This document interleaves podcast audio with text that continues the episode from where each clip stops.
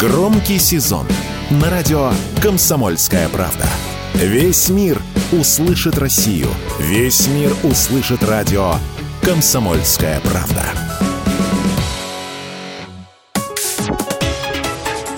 Политика на радио КП. Владимир Варсобин для радио «Комсомольская правда». Из Армении, на границе с Карабахом. Беженцы. Те, кто плохо знал русский язык, в общем-то могли ничего не говорить. Вот Марьям с мамой и сестрой только из автобуса сидим на скамейке. Отдышаться бы. Женщина растерянно смотрит на гори, словно они сейчас попали в космос. Улыбаются. Глаза туманно, им явно нужен психолог.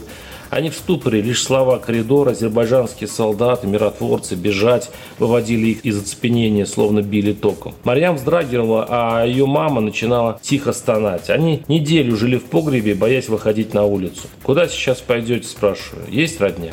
Смотрит отрешенно. Есть-то есть, но как поместишься в ереванскую двушку, когда у семьи Марьям шесть голов? Начинаю рассказывать о регистрации, пытаясь разбудить их. Знаем, знаем, кивают. Сейчас, сейчас. И остаются здесь, на лавочке параличе. Знакомлюсь с Аргисом, он выделяется из толпы беженцев, ухмылкой что ли, спокойный, злой. Мол, ничего-ничего, он уехал из Карабаха в 20 году.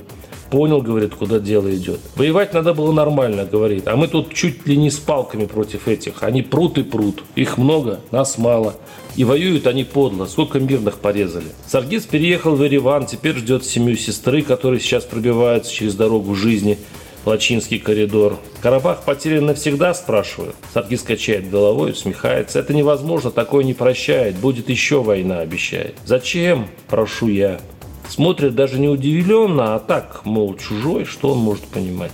Семья Гаги Григоряна только добралась до Гориса. Чудом уцелевший автомобиль стал их спасением. На нем они успели бежать из села Гитаван в машине и жили у базы миротворцев. Теперь они здесь, на газоне, под накрапывающим дождем, вспоминают – что они оставили там за горами. Гага работал на золотодобыче, его супруга, учительница, мама, тоже бывший педагог, пенсионерка. И, как полагаются карабахцев, куча детей. Эвакуация прошла стремительно. Сначала в огород прилетела граната, начали кружить вертолеты, на улицах появились миротворцы.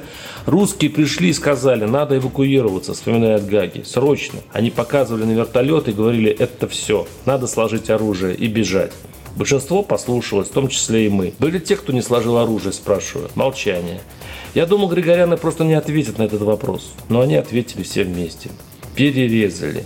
Имею в виду азербайджанские войска. Семья занервничала, я задел страшную тему, о которой говорит каждый второй беженец. Как, мол, в соседней деревне солдаты изнасиловали и убили женщину, как будто бы убили ребенка, как расстреляли целое село. Разбираться, что из этого было правдой, не имело никакого смысла, потому что степень ярости, вражды, ненависти к врагу тут абсолютно. И даже слово «геноцид» произносилось здесь не как обвинение, а что-то вроде погоды. Самое обыкновенное общеизвестное обстоятельство, которое нельзя обойти. Григорян оставили азербайджанцам два красивых дома. И ничего не взяли с собой, не успели. Коридор прошли спокойно. Азербайджанские военные посмотрели, один мужчина в семье, махнули рукой, проезжай. Сейчас они поедут в соседний город, где нашлась комната в гостинице. Родни, которая могла бы их приютить. Нет, судьба Григорянов теперь в руках государства, а значит Пашиняна. Карабахцы дальновидные, они эту тему обходят. Они тут в Армении и так на птичьих правах. Но кто-нибудь, а горько махнет рукой, да что там говорить, нас все предали. И нет смысла выискивать, кто не предал карабахцев. Все. Варсобин, телеграм-канал. Подписывайтесь.